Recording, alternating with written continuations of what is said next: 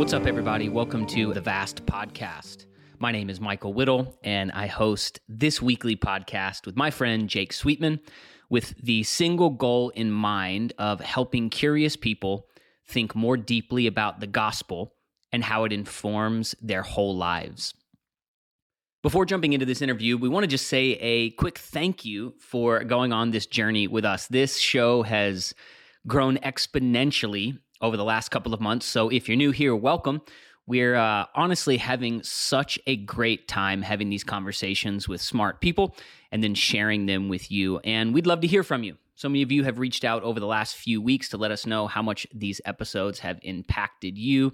And so feel free to shoot us an email and say hello. You can email me at mw at vast.faith or you can shoot us a DM on Instagram at vast.faith. Let us know topics you'd like to hear us talk more about, guests that we should have on, and any other ideas you have for the show.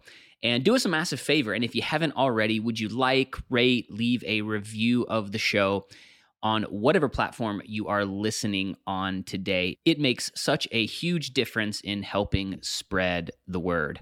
This week, Jake and I talk with Hakeem Bradley. Hakeem lives in Portland, Oregon. He works at the Bible Project, is a leader at Bridgetown Church, and co hosts the Reconstruct podcast with two of his friends, Kenneth and Tom, where they talk all about rebuilding life as a follower of Jesus on the other side of deconstruction. In this conversation, we talked to Hakeem about what it was like growing up in the five percenters movement, his journey of deconstruction, what got him to the other side of it while still passionately following Jesus and the importance of real Christian friendship and community. Let's go to this conversation with Hakeem Bradley.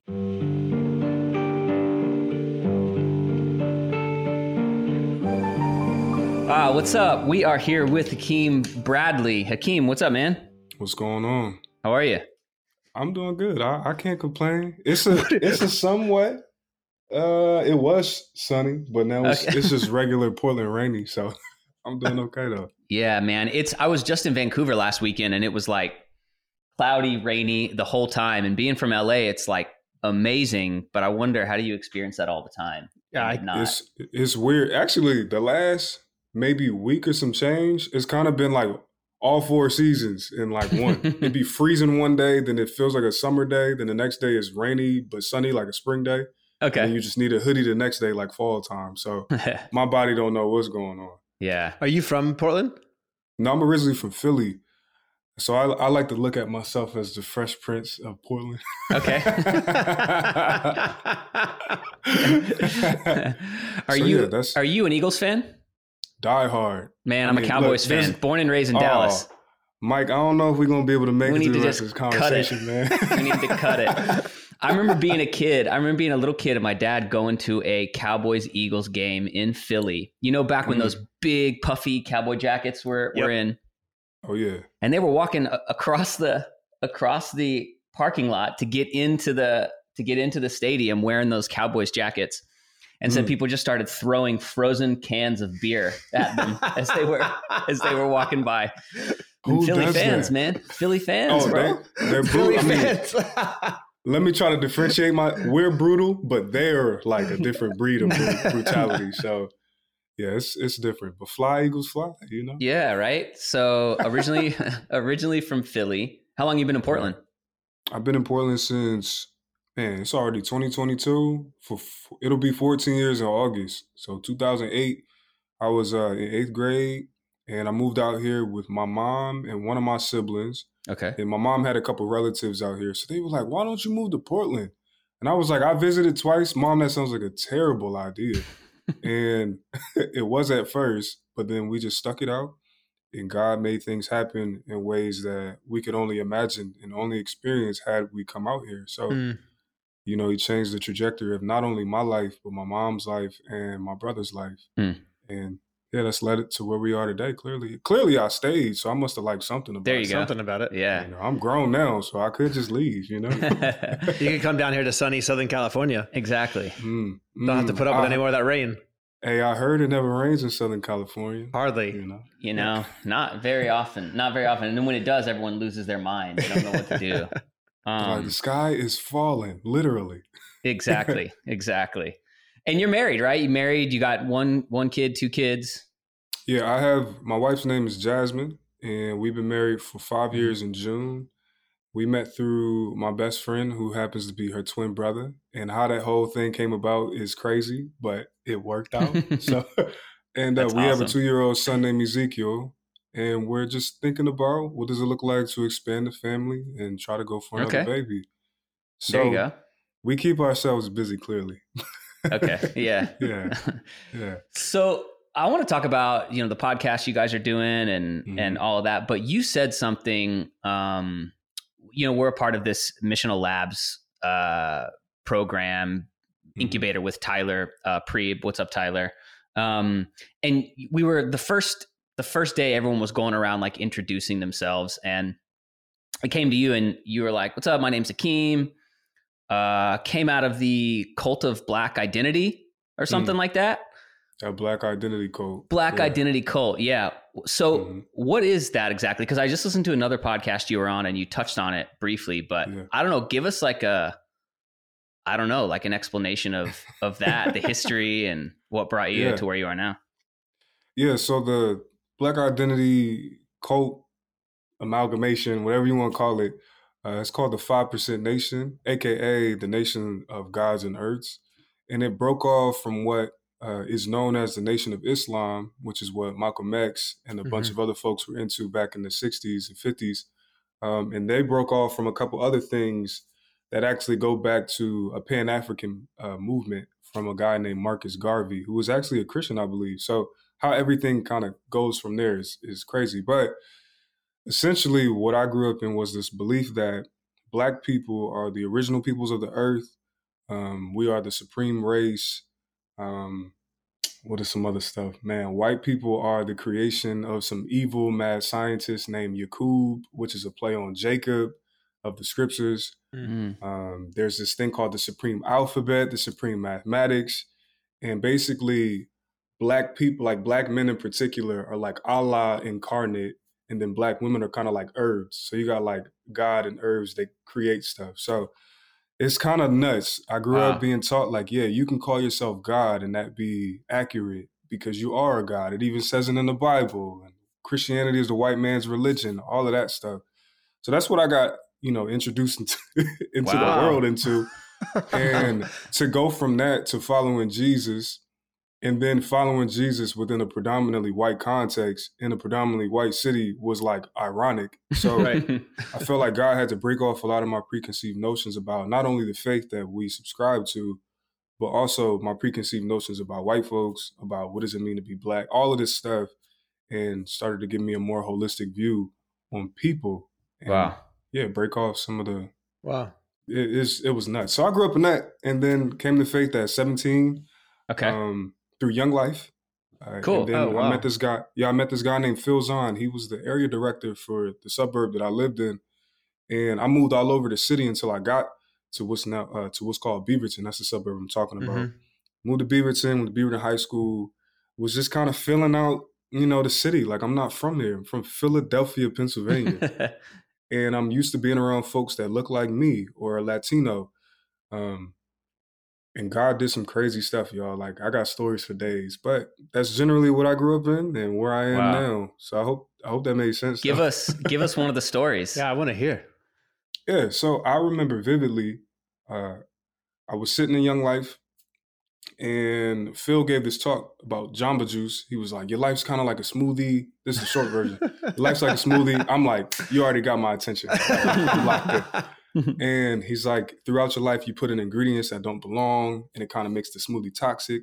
Jesus wants to take that smoothie back, renew it, not throw it away, but just renew it so it can't be tainted anymore. And I was Mm. like, yo, whatever that is, I want that. Not only do I like Jamba Juice, but I want an untainted smoothie. And we met Those up. you, you know youth pastors, man, they have some really good sermon They- illustrations, they crush don't it. they? Yo, he was. It was a really good example, and I remember so vividly. We're sitting in the Dairy Queen, and he's like, "Yo, I want to walk with you." And I didn't know Christianese at that time, so I was like, Mhm. "Where are we going?" And he's like, "No, no, no, no. Like I, I want, I want to do life with you." And I'm like, "I don't know. I still don't know what that means, but Mhm. okay." And that man pursued me ever since, and we're still close to this day. Wow. Wow. But the story I want to get to really quick is all of that led up to me deep diving into the faith. And I remember going to Young Life Camp that following summer, and this was going into my senior year of high school. And the speaker at the camp was given, uh, it was like what's called the crosstalk. And we're watching the Passion of the Christ talk about intensity. We're watching the Passion of the Christ when Jesus is being crucified. And we're all sitting there like, holy smokes. got like Mm. 800 high school kids looking at this super intense, gory movie. And then we get told, okay, go out into the field and just sit there in silence for 15 minutes. And we're like, and do what? He's like, no, no, no. Like, just go out there and just and think and contemplate what you just witnessed. And we're like, oh, okay, whatever.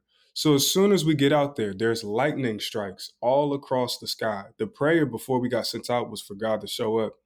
And for 15 minutes, the sky is being lit up with lightning strikes. And I'm Wow. like, first of all, this is dangerous for us to be out here, but also there's no way that this is a coincidence. hmm So we're all sitting out, and then the bell rings and it stops. And that was the moment, not because I needed a miracle or whatever you want to call it to believe that what I was being convicted of was true, but it was that moment that sealed the deal for me where I was like, okay, he answered a prayer and I just witnessed it. Okay, this God has to be real. Real. I believed it for a little bit, for a couple months now, but I'm really in. Mhm. And yeah, man, that was to experience that so early on was crazy. What was it like leaving the five percenters and becoming a Christian? Like, was your family super deep into the that Yeah. cult, or like what? Yeah, what was that like? Yeah, so my dad um kind of it's like that type of um yeah, that that black identity code is really prevalent within like 90s hip hop groups and early 2000 hip hop groups. So if you listen to like Wu-Tang, like a lot of them Mm. are five percenters, if not all of them. Mm. And if you listen to their lyrics, you're like, ah, I see what they're doing. But it's not like, oh, if you leave this cult, like we're going to excommunicate you from our family. It's a different type of belief system. So my dad was into all of that. My mom, once they split, she went back to her roots of uh, following Jesus.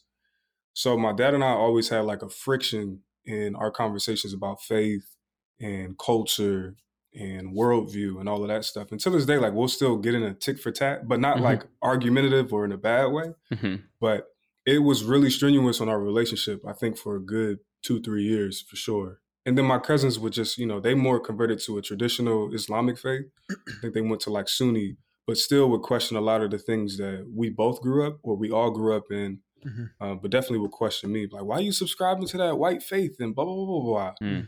So it really sent me on a trail of how do I study the history of this faith that I'm now subscribing to? Mhm. And what does that mean for people that look like me too? Mm. What, what were some of the answers that you came up with there? Yeah, I learned about a lot of the church fathers um, were people from Northern Africa and around the Mediterranean. And I read the Bible for once when I'm going, yo, the people in this book are like brown skinned people. Mhm. And that means something. Not that they got to all look like me, but they got some melanin in their skin. I mean, everybody got melanin, but I was like, oh, like, and then I'm, I'm reading about people from Kush, or I'm reading about people from, excuse me, from the Far East, and then I'm I'm, I'm learning about the Roman uh, Empire and how the Roman Empire was actually multi-ethnic because it spread all over the freaking world. Hmm. So that in and of itself made me go, oh my, this it historically can't be a white man's religion Mhm. or a white people's religion. It, it can't be. That is actually, um, how do I say this lightly? I think that's, I just think that's stupid. Let me just leave it. I just think that's stupid. But once I started to learn that stuff, it made me have such a confidence that this faith is really truly for all peoples Mhm. everywhere. And when I learned about the Abrahamic promise, how it was this this promise that God made to Abraham was supposed to go out to be a blessing to the nations. Mm. And then I learned what nations means. Mm. It's not like country states. It's like it's ethnicities. So I'm Mhm. like, oh shoot, Mhm. we're good. We're in the green. We're in the green. That doesn't mean that we have to ignore, you know, church history and Mhm. kind of some of the things that happen between people groups, you know, especially as the faith is being weaponized or utilized for whatever reasons. But it is to say, at the essence, you know, the way of Jesus is for everybody. Mhm. Mm. Amen. Mm-hmm. Yeah. Sorry, I hope I'm not going on too long of tangents, but No, we're here for all the tangents, bro. Oh yeah, that's great. This, this podcast exists for the tangents. yeah, yeah. hey, we're going vast faith, you know? That's Exactly. right. That's right. Exactly. We're talking about all kinds of stuff. Um, so all right, so you meet Jesus as a teenager, Mhm. and you kind of are completely radically changed, which is cool because that's like my story also. Just kind of zero to a hundred over the course of a Mm. couple of months, just like moments of it, and um, Yeah. then for me it was like this just fast track into the things of God, right? Like Mm. head first into I went from like I don't even think I believe in God to like I'm going to be a youth pastor over the course of about 6 weeks. Um, you know? Um so what That's what happened what happened after that? So like through And a high school Pentecostal youth pastor a at that. Pentecostal youth pastor at that exactly. Let's so, go. you know, take it up a notch. you know, I was like, I was like, I'm gonna stand up on my lunch table this week, and uh, Did you ever do it? I did. You did not. I did. Yes, you I did. never stood up on your lunch. Table. Yes, I did. What? I yes, I did, bro. I, Pause. Come on, Mike. Tell I the had a, story. I had a had a Bible club. I did the, the whole thing. you man. stood up on your lunch table Mhm. in the middle of lunch. Yeah, Yes. What? What happened? I mean, it was one of those things. I, I look back on it and I was like, I've known you for like 15 years, and you've told you never told me this story. Yeah, it was like we. It, was similar to some like I'd come back from some youth camp, you know, and like there was like some kid speaker there that had done the same thing. I showed the video or whatever, and I actually Mm. think funny enough, funny enough. Uh, uh, Judah Smith was the speaker at this youth camp, and he told the story it. of him doing it in high school. Oh, so you're trying to be like Judah. And so I was like, well, man, I mean, if this is what you do, this is what you This is what do. I'm doing. yeah. And um, Yeah. to this day, my friends kind of still make fun of me of it because I think people thought it was kind of a joke Right. a little bit. right? And so I kind of got, you know, like three or four minutes into it and it was like, You got felt embarrassed. yeah. And then like tried to kind of like, you were like pl- Peter walking on the waves. and you- Basically. and you, looked down. yeah. you started Yeah. sinking. Yeah, exactly. And then sort of turned it But at least you walked. yeah, I like, I think I turned it into like, I think I turned into like, and we do a Bible study every Wednesday morning. See you at Come. 7 a.m. There. Bye. That's how you landed the plane? Yeah, bro. It Oh, was, I just, hey. I just, You got to have some kind of call to action. Every Pentecostal preacher has a call to action. I ended it like Come basically I had everybody stand up. I waved my hand and they all fell down in the lunchroom. That was how it. Mm, Um, mm. I commend you for that, dude. That's incredible. You know, Wow. you know, I never Look did at that. you.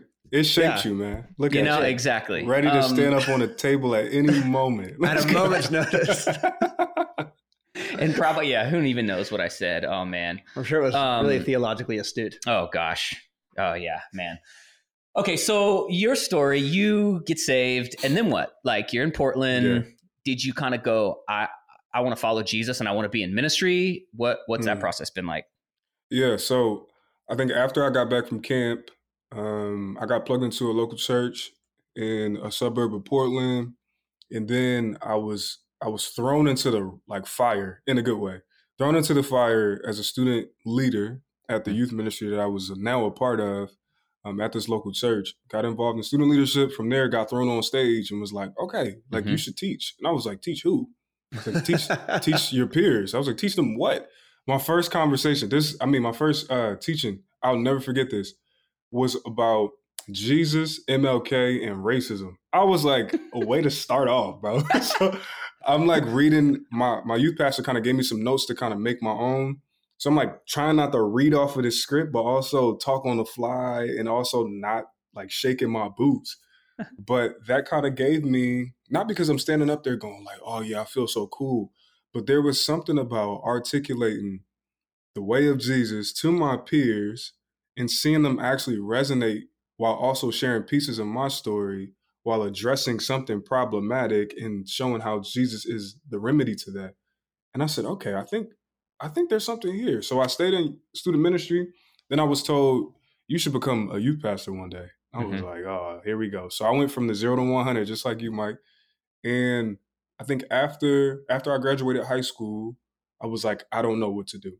So I'm gonna just go to college and go from there. My sophomore year, I become the student chaplain of my my um, college. It was the first black person and the youngest person to ever do the Hmm. job at the same time.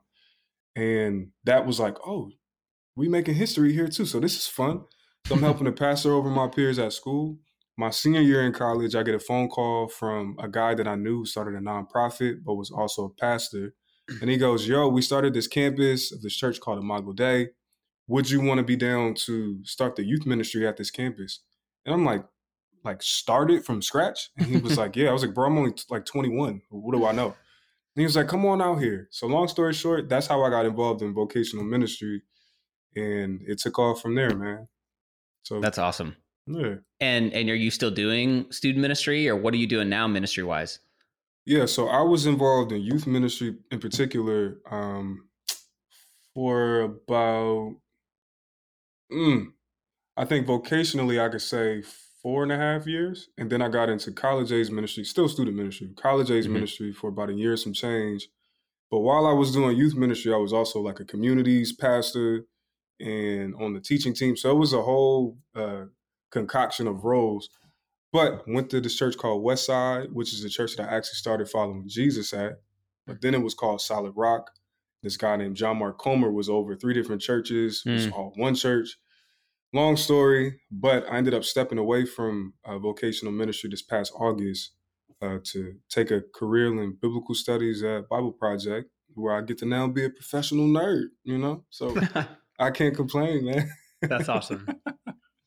So yeah, it's been a journey, but I will say to to see how God has formed me over the years, formed me alongside of people that I was participating in their formation, has hands down been one of the best experiences of my life.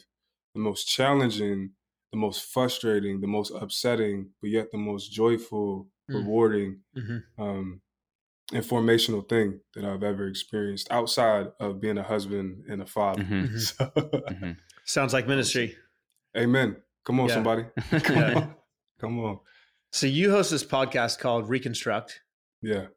Uh, I think you guys just concluded your first season, and that is uh, in connection to, I guess, the the massive movement of deconstructing that we see, Mhm. um, probably particularly among millennials and some Gen Z. yeah. Um, so, what gave you the the desire to to do that, and was there any like personal atta- attachment to that? Was that a process that you went through? Yeah. Yeah. Absolutely. Uh, Thanks for. Yeah. Thanks for asking. So I always wanted to start a podcast when I was like 25. I was like, yo, it'd be kind of dope to have a podcast. I don't know what I'm going to talk about though. I'm not that interested. So I ended up uh, having this idea, but I just pocketed it. And then my friend Keithan and a guy that we were mentoring named Tom, who then became a friend of mine, uh, they were like, "Yeah, we're, we're thinking about starting a podcast." I was like, "About what?" And they were like, "Reconstructing faith on the other side of deconstructing." Um, and I said, "Well, I'll, let's let's do that. Let me jump in, can I?" And we ended up saying, "Okay, so what are we actually gearing this towards? We're not here to condemn uh, deconstruction. We're not here to determine what it looks like uh, definitively to build faith again on the other side of deconstruction. We're actually three dudes who've been through the journey. And on a personal note, the reason why I'm like, man, it would be helpful. Everybody, I feel like, hmm, I think at some point, everybody deconstructs something that they've grown up believing or they've come to believe. The question is, what does it look like on the other side? And what are you going to reconstruct on top of? And for us, it was like, yo, what would it look like for us to walk alongside other people in conversation and say, we want to rebuild life on the teachings of Jesus, the rabbi, not based off of a church tradition, not based off of our preconceived notions about theological convictions. We want to build off of his actual teachings and then go from there. And that's not to say that those other things are wrong or bad. We just want to go, what did Rabbi Jesus actually teach? How did he live out those teachings? And then how did he commission his people to follow in that? And what does that look like to do that in our context today? So I had to go, this will kind of reminisce uh, based off of what I was sharing earlier.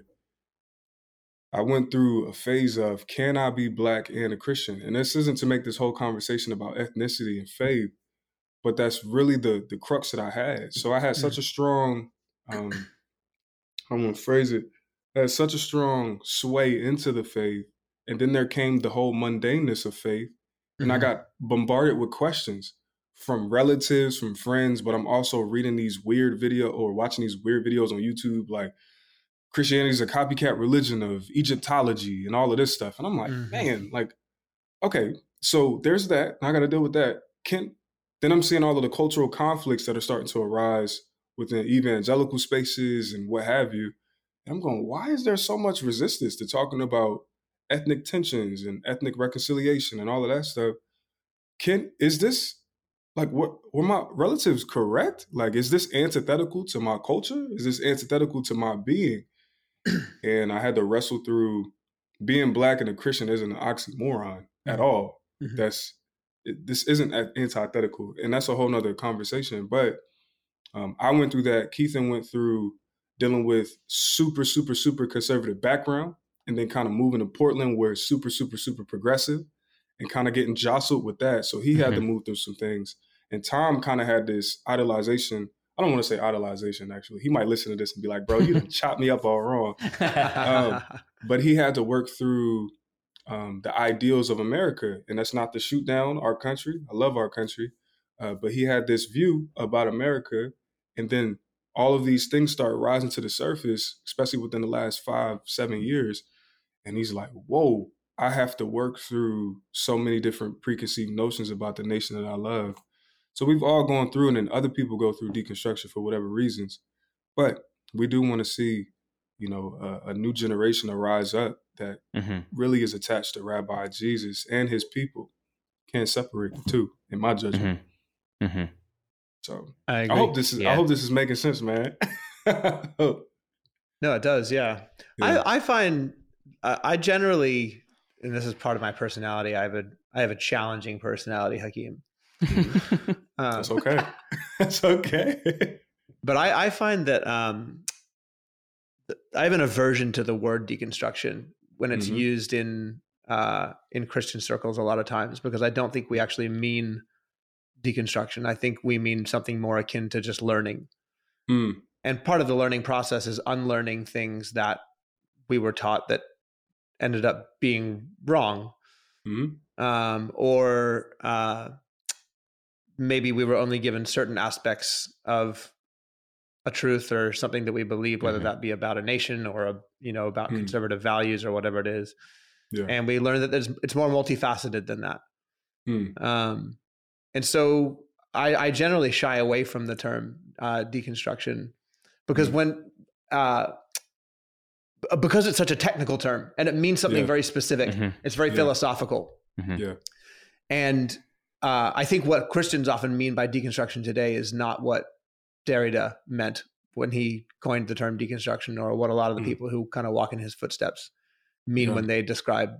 They're talking about the interplay between like w- what a text says and what a text means, mm-hmm. and you know, um, whether or not language can have any, I guess, truly like firm, solid rock meaning, or is it ultimately just yeah. you know something more postmodern. Yeah.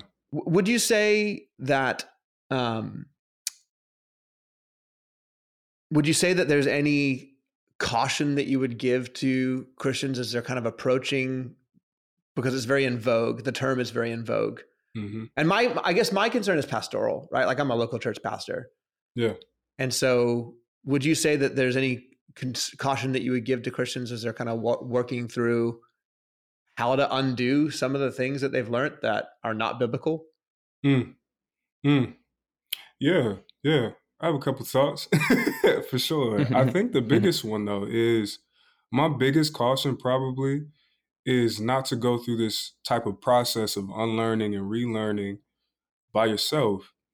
I think that's a very dangerous or it can be it can be very dangerous for one's faith or one's process because in isolate like no human is designed to live in isolation especially when they're going through something tough or going through something that's kind of shattering categories that they held mm-hmm. so firmly mm-hmm. and i can speak from experience mm-hmm. um, but when you do so in community i think you create a space where not only does it protect you from i don't know it could be whatever that might you know hinder your process but i think communal life is what we're designed for and I think when we go through not crises, I don't want to call all deacons, you know, unlearning, you know what I mean? But I don't want to call all of that like, oh, it's a crisis whenever you go through that. Mm-hmm. Whenever you're going through a hard time, I think it's best to do that in community. Um, Yeah, that's probably my biggest caution because what I've seen and what I have been really tempted to do, I almost left the faith because I was doing so on my own, mm-hmm. trying to figure out every category that is being bumped up against. It's like, okay, you're saying this is a copycat faith. What books do I need to read? But I'm not having any conversation with anybody who have, who may have ever heard that right. to help balance out and create some nuance in many of my conclusions. And not, not to say that my uh, my working through it on my own was completely void because it wasn't. Like I actually learned some stuff that gives me some tools to be like, nah, that that's a false premise, it's a false statement, and I can stand on some facts behind that. Um, but it was so, it was so close for me, um, or so tempting for me just to be like, man, this is too complicated. Mm-hmm. The way of Jesus doesn't make sense for somebody that looks like me, or it doesn't make sense for the communities that I've come from, or it doesn't make sense for blah, blah, blah, blah, blah. But then later on, after I worked through that process, I started feeding, um, not feeding, I started asking questions to those who walked the faith longer than me, who come from similar backgrounds, but yet were still convicted about this man named Jesus. And I'm going, well, what made you hang on? Mm-hmm. And I think those conversations continue to solidify uh, me during my process of reconstructing. And I'm mm-hmm. not saying that I'm done. You know what I mean? Like there's always a growth and progression in our development as disciples of Jesus. Agreed. Um, so yeah, yeah, yeah. Probably my biggest caution. You know, don't do it alone. Yeah, don't do it alone. Mm-hmm. That was a mm-hmm. long way to say that. Yeah. Mm. I, I, it's interesting because I um like sort of you said like the word deconstruction can now mean so many different things, right? Mm-hmm. Um, and Hakeem, you're talking about not doing it alone, not doing it in community um, with other people. But I think what I'm seeing, and again, same local church pastor or doing it in community, doing it in yeah. community, yeah. So what I'm mm-hmm. seeing, local church pastor is, uh, and I guess there are some of those that are saying, okay, deconstruct. I'm, I'm, deconstructing my faith in a sense of like theologically, and I'm trying to better mm-hmm. understand all of this. What yeah. I seem to see a lot of, and maybe this is why you guys have sort of talked about on the other side of deconstruction, meaning I'm I'm not deconstructing necessarily my faith, but some of the things that were um, kind of around my faith that I grew oh, yeah. up in, right? Like, like yeah. my day deconstruction was like sitting on a roof smoking a pipe reading Donald Miller and Rob Bell. Like that was mm. deconstruction. Like we thought yeah. we were deconstructing, right? Yeah. Now deconstruction is I'm leaving I say I'm leaving the faith, but really I'm kind of leaving the institution of church mm-hmm. for XYZ. So people are using that as like that is their deconstruction. Mm-hmm. Therefore, they are removing themselves completely from mm-hmm. Hmm. any of that community. Well, I think what it is is it's a it's a a general aversion uh, uh, towards certainty, and I think that's the issue with deconstruction. And I like uh, whether you're using the language of of unlearning and learning, or deconstructing and reconstructing. What we're what we're saying together is that the mind can be open but then the mind needs needs to close again on something. Mm. Uh, we mm. and, and so as a Christian, I think it's okay to have a reasonable amount of uh, of desire for certainty on on certain things. Yeah. Um, and that's not always the path though that people go. You so mm-hmm. a lot of times when they quote unquote deconstruct or when they actually deconstruct, they end up arriving in this place of just mm-hmm. permanent openness and they're they're too afraid to be certain mm-hmm. about mm. issues whether that's the resurrection of Christ or whether that's about a biblical sex ethic or whatever the, the mm-hmm. subject is mm. um, because certainty is kind of seen as uh, today almost immoral if i'm certain about you know that this is true that means i'm certain that what you believe over here is not true yeah. Um, and that doesn't vibe too well in, in our postmodern culture. And so mm. I guess that's kind of like the, the, the danger that I see for people is um, having an unnecessary aversion towards certainty. Mm-hmm. Because I think we're actually, we're, we're, we're made to be certain on some things. Mm. Does that make yeah, sense? I mean, yeah, I mean, even even the thought of I'm certain that I'm uncertain is a certainty. You know what I mean? Like, mm-hmm. Does that make sense? Mm-hmm. And I yeah, I don't I don't disagree that there are things that we are. So everybody has convictions about something, and everybody has a line that they draw with whatever conviction or uh, moral act or what have you. And it's like, why do you draw that line? It's because you have a certainty about that thing, right? So yeah, I don't I don't disagree with that premise. The question is, what are the reasons behind why people are deconstructing or unlearning their traditions, right? Because I, I think about Mike, you just said something about they're deconstructing the things around the faith, but mm-hmm. then that can also lead to different pathways. And I'm wondering what is the basis? And I think what we're trying to discover in conversations that we just filmed for season two or recorded for season two, and what we will continue to do is try to get at the root of like, okay, why is this taking place? Mm-hmm. And then what have you done to cultivate um, a new practice of faith?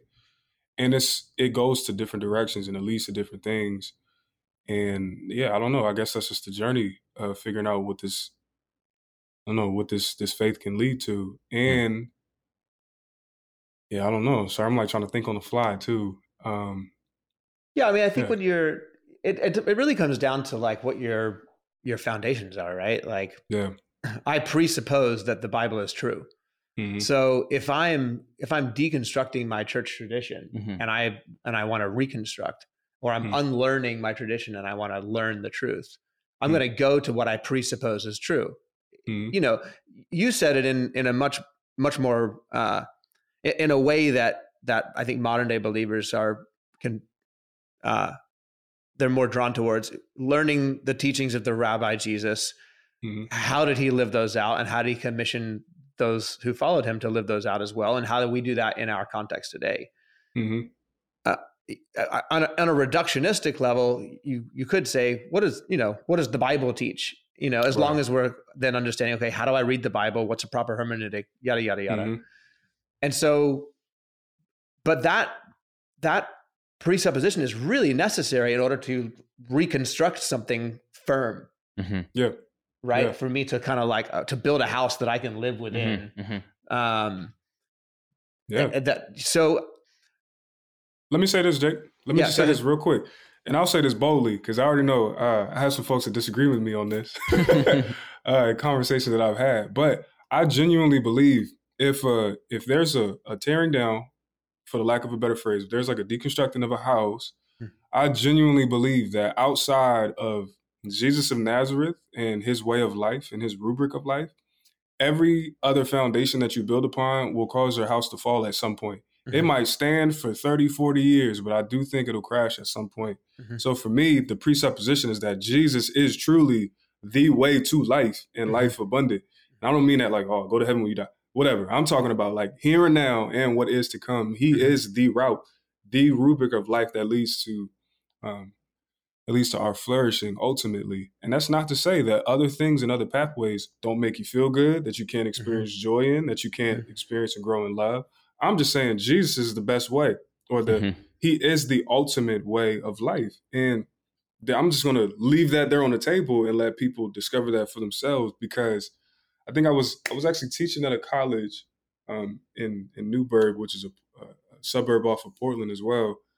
And I said, well, there's there's really only two ways that you can go about this. You can trust Jesus and what he says, or you mm-hmm. don't, right?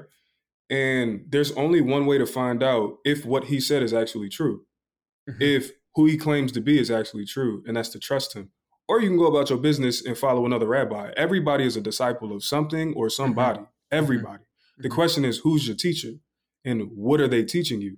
And I was given prime examples. I'm like, yo, this isn't to spit ill on the gra- on the graves of people that I love, but I have friends and relatives who have died this past year because they were taught in the streets or under the rabbi of drugs or this, that, and the third.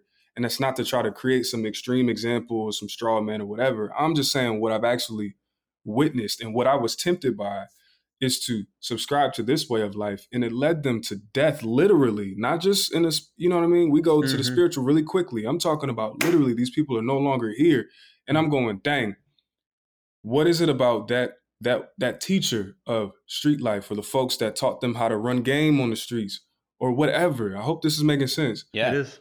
what i'm really trying to say is this um had it not been for jesus and me seeing his way of life as truly good for me and those around me, I have no idea where I would be. And I know that can be really cliche to say, but had I not done that, I could actually be in jail. Mhm. I could be in the grave because I come from the same environments that the Mhm. folks that are in the grave right now came from. That's not that's not fluffy duffy Jesus-y stuff to me. That's real life. No, this Mhm. man actually changed my life. Mhm. And I refuse not to uh, to um, encourage others to follow this. I think it leads to actual life. Mhm. You know what. I mean? So. Yeah. Yeah, sorry, I got I get a little. No, it's good. I love it. I love it. And um yeah, I guess in connection to that, right? Like you're that you're making a choice to submit yourself to the teachings of a man Mm. uh, whose teachings are recorded by other men Mhm. who wrote what we call the New Testament. Yeah. Um, and a lot of times those teachings for us as humans, they rub up against us the wrong way. Like, you, I- I don't, my, my humanity, you know, my flesh doesn't like what Jesus teaches in the Sermon on the Mount. Mhm. You know, I don't like what Paul calls the true marks of a Christian in, in Romans Mhm. from a fleshly perspective, but I submit to it because I believe it to be true. Yeah. Um, and I, I think that's a really important thing that our generation has to like reconcile Mhm. with is Mm. like you're not going to like all of this Mhm. um, and you know we can try all kinds of fancy ways to like modernize it and contextualize it and make it and this is the danger of deconstruction to me is the the meaning the meaning can be endless I see. because see. that is what that's what deconstruction Hmm.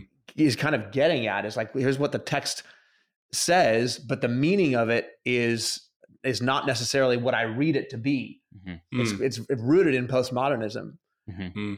and so i think it's helping our generation come back to the point of like this guy said something and he meant something when he said it Mhm. so how do we Mhm. best get at that meaning so that we can submit ourselves to it and, and live by it Mhm. um, yeah. Yeah. Go ahead, Mike. No, I just it it makes me think about you know you're you're sort of talking about the reality of what your life could have been had you not had this encounter with this man named Jesus, right? Mhm. And then you're sort of talking about like yeah, the when this man says something he means it, right? All of that to me is hard to separate. And here's where I go as a as someone who got saved very radically in a Holy Spirit encounter, right? Where Mhm. there have been times since I've been saved where I've I don't again I don't know if deconstructed is the right word, but I've been ready to throw out everything I had ever been taught.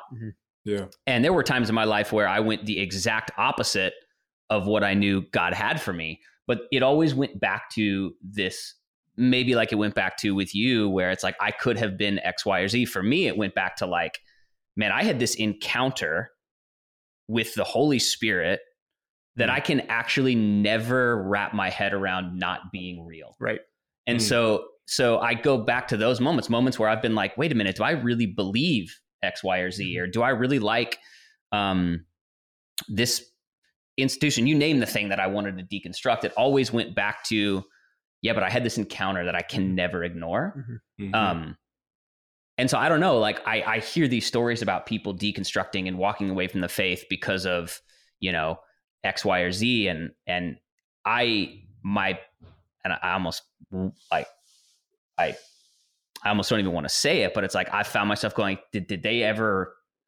like, where was that encounter with God for them?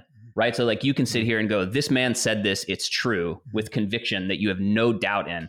You can go, Hakeem, man, I just I can I know where I could have been if it wasn't for this guy. And I just wonder Mhm. like for these millions of people or thousands of people that we hear about deconstructing, why did that never get solidified with them? Like why can't, like do you understand what I'm saying? yeah well that gets into a theological conversation Yeah, I know. I, I, Uh-oh. Uh-oh. I don't know. Like I just, I, I mean, I, it's just crazy to me to hear you, Hakeem, say, "This is why I always go back to this first principle of who Jesus is. Mhm. He is life, Mhm. and you can Mhm. say with such conviction when he says something, he means it, and it's true. Yeah. Um.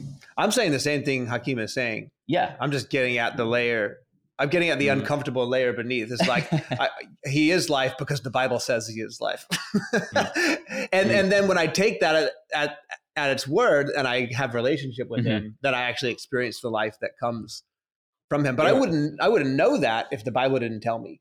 Right. Yeah. And, Yeah. And it, it, all of this, what you just shared, what both of you just shared, and what I just was talking about, it makes me think about Peter, right? I'm questioning, not questioning, but I'm asking, maybe that's the same thing. I'm asking the question, what made what made what made Peter go back to fishing after he encountered Jesus for three and a half years or so, Right. Mhm. right? Mhm, mhm. What made you go, uh, I'm gonna go back to what I know? hmm What what is that? hmm And is that similar to what some folks are experiencing? Or you may have encountered Jesus. And you know, I know that can get into a whole theological conversation. But- you may you may have actually encountered Jesus hmm in a variety of ways, but yet still go, this isn't it for me, Chief. Yep. Um, and I'm I'm actually piecing out on that. That and what is preventing me from doing that? My actually, and I I'll say this. It sounds like a direct quote from a rapper named KB. It's my dude, by the way. He said, "My biggest fear in life is walking away from Jesus. That is my biggest fear in life. I can still feel these convictions today. Like, yo, my life could have been different, but I don't exempt myself from actually walking away from this man that has Mhm. actually changed my life. Mhm. The question is, why am I still compelled to him? And this goes back to that same teaching I was given at the college, where I said, I'm compelled to him for these reasons. The Mhm. question is, are you compelled for whatever reasons he may be revealing to you? But there's only one way to find out if what he said is true, which you find in the Bible, but also you have to experience it. You have to live it out. If you look, the Sermon on the Mount is pivotal for me. I've underappreciated the Sermon on the Mount for much of my walk with Jesus. Mhm. And it wasn't until the recent, like two, maybe two, three years where I'm like, yo, this was game changing. But Mm. when he talks about, let me, let me not even pull it up. There's a there, there's a bunch of things that he talks about in there. But when I go, huh, there's something adulterous that I'm doing if I look at another, if I look at another human being, like if I look at a woman lustfully and I'm married, if I look at a woman lustfully, there's something that I'm doing in that lust that's adulterous. Mhm. I can believe that or I could not. Mhm. Or I could I could say, yo, uh, there's something that it actually does to me that distorts who God has made me to be if I do that type of thing. Or I can go about my life and continue to do me. You know what I mean? Like, ooh, I like how she look, or I like how she look. I'm gonna go about this. Mhm. There's only one way to actually know, and that's to experience it, right? So I don't know what it is outside of I don't know what it is about this man from Nazareth that is claimed to be alive today. Mhm. That I believe and actually put my trust in. I don't know, man. Sorry, let me just cut my cut myself off there. I just I don't know what it is about this man that continues to compel me. I don't have the words to describe. My prayer though, out of my inability to describe, is that I pray other people will be compelled Mhm. too. Mhm. And that's all I can hang on to.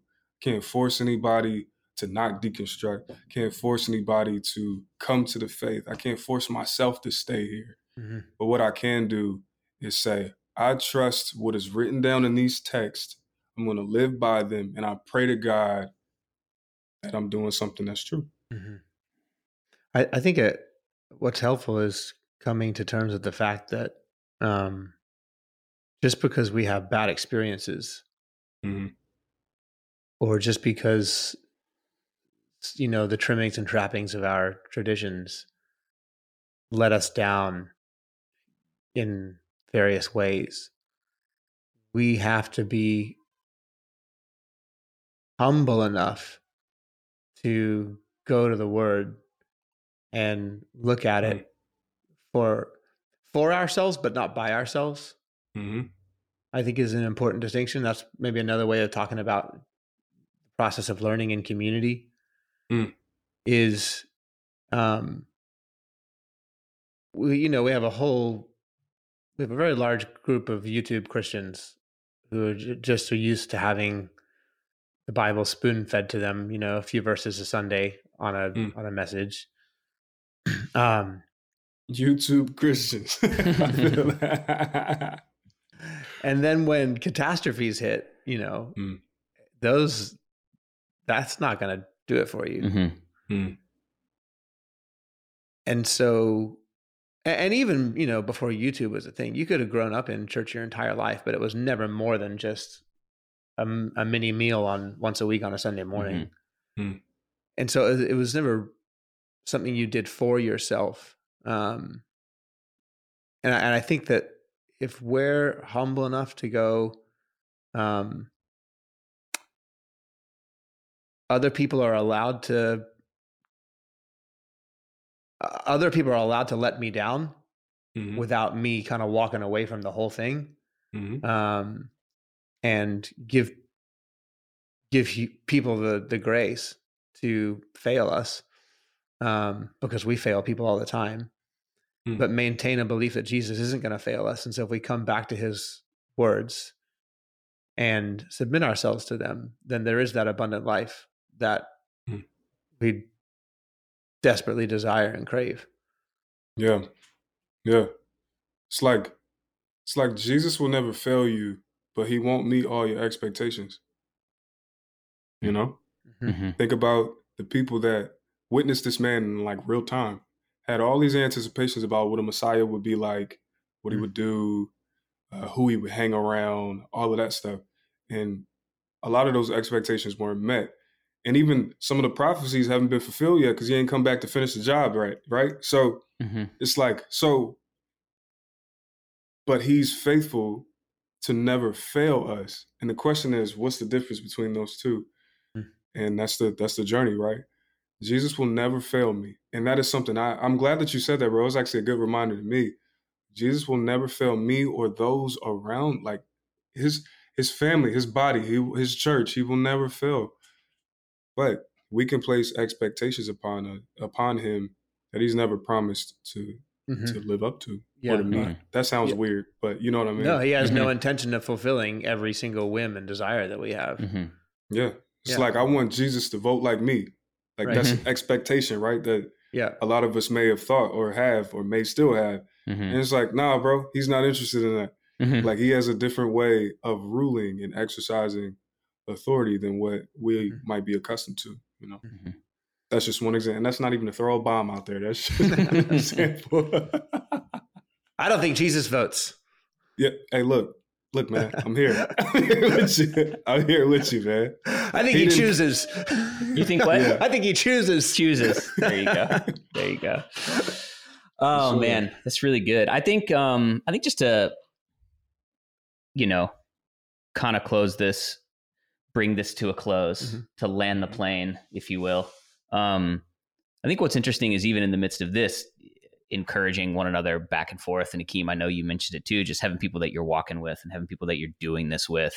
Um, and that doesn't just mean like walking through deconstruction with, like that just means walking through life with. You guys both go back to community and relationship. And you, Hakeem, talked about a guy who's been a mentor to you since you were a teenager. Like, Mhm. um, I don't know. I guess for lack of a, a a more cliche way to end this, it's like the people we're around mean everything, mm. and they're the ones that keep reminding us that Jesus is who He is. And um, I don't know. I guess why don't you guys just like leave us with a little thought on what does that mm. mean? Why is it so important that we're doing this with other people who can sort of like just remind us of those truths that Jesus doesn't want to just like fulfill every whim and desire and dream for us mm-hmm. and maybe his expectations. Mm-hmm.